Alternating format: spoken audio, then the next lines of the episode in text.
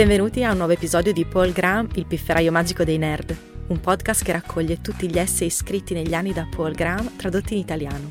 Tutti gli altri essay in italiano sono disponibili sul sito paulgraham.it, mentre quelli originali in inglese potete trovarli su paulgraham.com. Cominciamo! L'essay di oggi è tradotto da Domenico Pastore e letto da Irene Mingozzi. Il titolo originale è Jessica Livingston ed è stato scritto da Paul Graham nel novembre del 2015. La versione italiana si intitola Jessica Livingston. Qualche mese fa, un articolo su Y Combinator diceva che all'inizio era stato un one-man show. È purtroppo comune leggere questo genere di cose, ma il problema di questa descrizione non è solo che è ingiusta, è anche fuorviante. Molto di ciò che c'è di più affascinante in YC è dovuto a Jessica Livingston. Se non si conosce lei, non si comprende YC. Lasciate che vi parli un po' di Jessica. YC ha avuto quattro fondatori. Una sera io e Jessica abbiamo deciso di avviare il progetto e il giorno dopo abbiamo reclutato i miei amici Robert Morris e Trevor Blackwell. Jessica e io gestivamo YC giorno per giorno, mentre Robert e Trevor leggevano le domande e facevano i colloqui con noi. Jessica e io uscivamo già insieme quando abbiamo avviato YC All'inizio abbiamo cercato di comportarci in modo professionale, cioè di nascondere la cosa. Con il senno di poi sembra ridicolo, e presto abbiamo abbandonato questa finzione. Il fatto che io e Jessica fossimo una coppia è una parte importante di ciò che ha reso YC quello che è. YC sembrava una famiglia. All'inizio i fondatori erano per lo più giovani. Cenavamo tutti insieme una volta alla settimana, cucinando io per i primi due anni. Il nostro primo ufficio era una casa privata. L'atmosfera generale era sorprendentemente diversa da quella dell'ufficio di un vicepresidente di Sand Hill Road, ma in un modo del tutto positivo. C'era un'autenticità che chiunque entrasse poteva percepire, e questo non significava solo che le persone si fidavano di noi, era la qualità perfetta da instillare nelle start-up. L'autenticità è una delle cose più importanti che YC cerca nei fondatori, non solo perché i falsi e gli opportunisti sono fastidiosi, ma perché l'autenticità è una delle cose principali che separa le start-up di successo dalle altre. All'inizio YC era una famiglia e Jessica era la sua mamma. E la cultura da lei definita è stata una delle innovazioni più importanti di YC. La cultura è importante in qualsiasi organizzazione, ma in YC la cultura non era solo il modo in cui ci comportavamo quando costruivamo il prodotto. In YC la cultura era il prodotto. Jessica era la mamma anche in un altro senso. Aveva lei l'ultima parola. Tutto ciò che facevamo come organizzazione passava prima da lei. Chi finanziare, cosa dire al pubblico, come trattare con le altre aziende, chi assumere, tutto. Prima di avere figli, YC era più o meno la nostra vita. Non c'era una vera e propria distinzione tra le ore di lavoro e non. Parlavamo sempre di YC. E anche se alcune aziende potrebbero pensare che sarebbe noioso lasciare che la vita privata venga contaminata, a noi piaceva.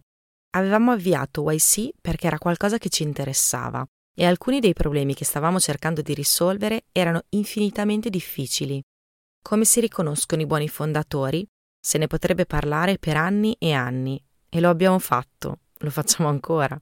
Io sono più bravo di Jessica in alcune cose e lei è più brava di me in altre, una delle cose che le riesce meglio è giudicare le persone. È una di quelle rare persone con una visione a raggi X del carattere.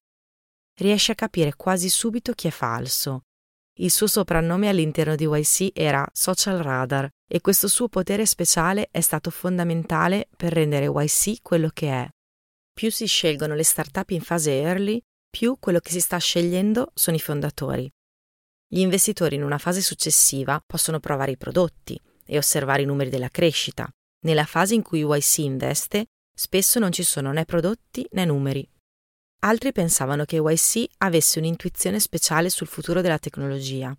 Per lo più avevamo lo stesso tipo di intuizione che sosteneva Socrate. Sappiamo di non sapere. Ciò che ha reso YC un'azienda di successo è stata la capacità di scegliere buoni fondatori.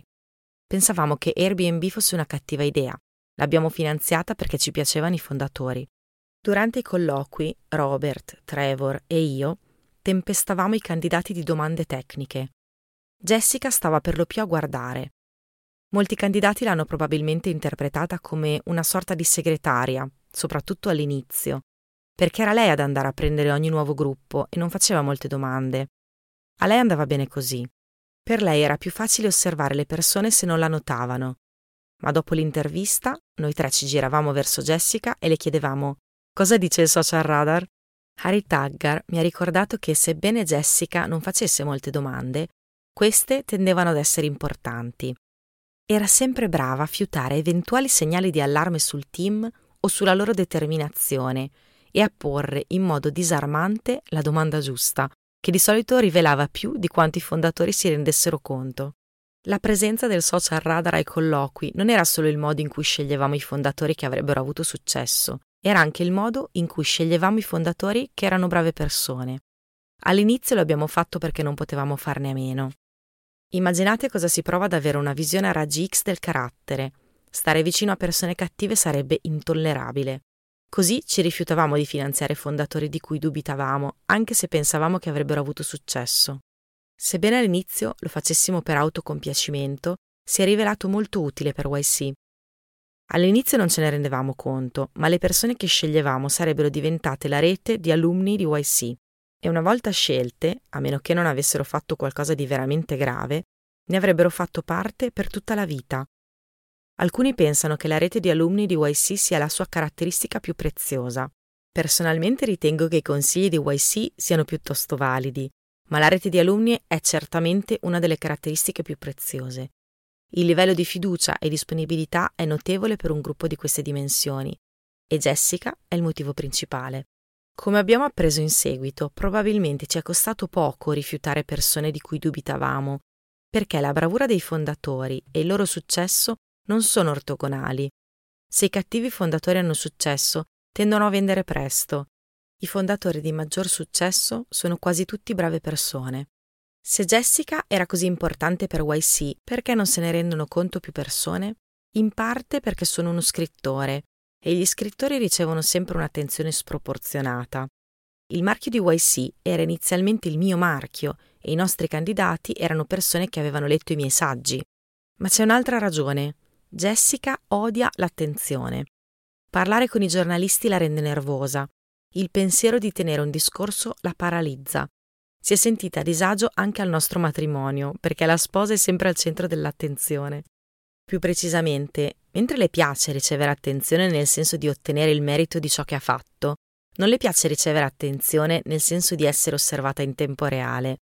Sfortunatamente, non solo per lei, ma per molte persone, la quantità della prima dipende molto dalla quantità della seconda. Per inciso, se si vedesse Jessica a un evento pubblico, non si direbbe che odia l'attenzione, perché A è molto educata, B, quando nervosa, lo esprime sorridendo di più. Non è solo perché è timida che odia l'attenzione, ma anche perché questo manda in tilt il radar sociale. Non può essere se stessa, non può guardare le persone quando tutti guardano lei.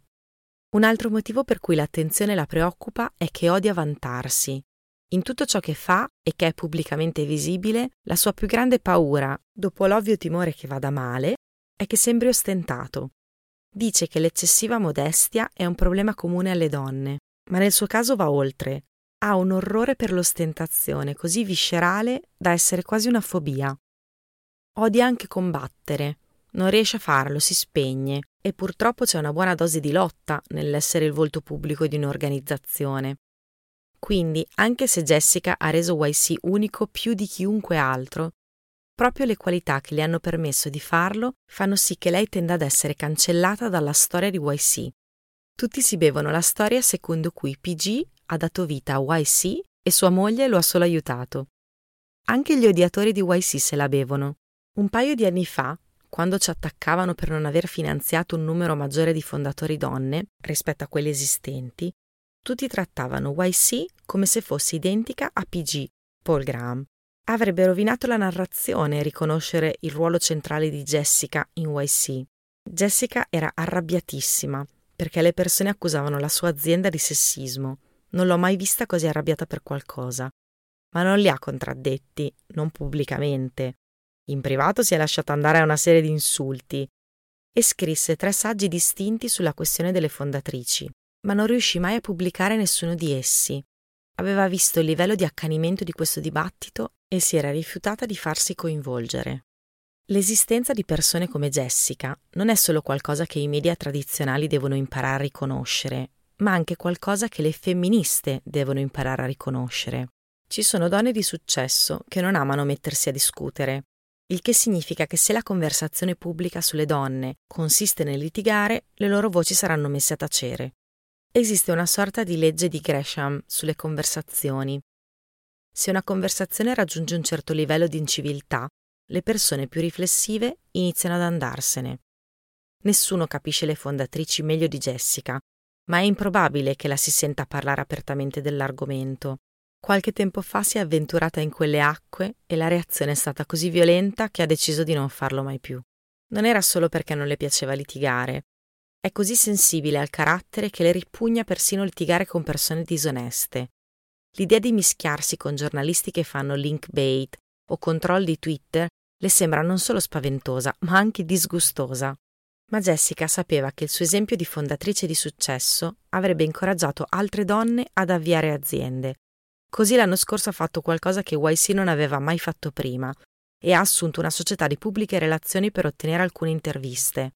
In una delle prime, il giornalista ha sorvolato sulle sue intuizioni sulle start-up e ha trasformato l'intervista in una storia sensazionalistica su come un ragazzo avesse cercato di abbordarla mentre lei aspettava fuori dal bar dove si erano dati appuntamento.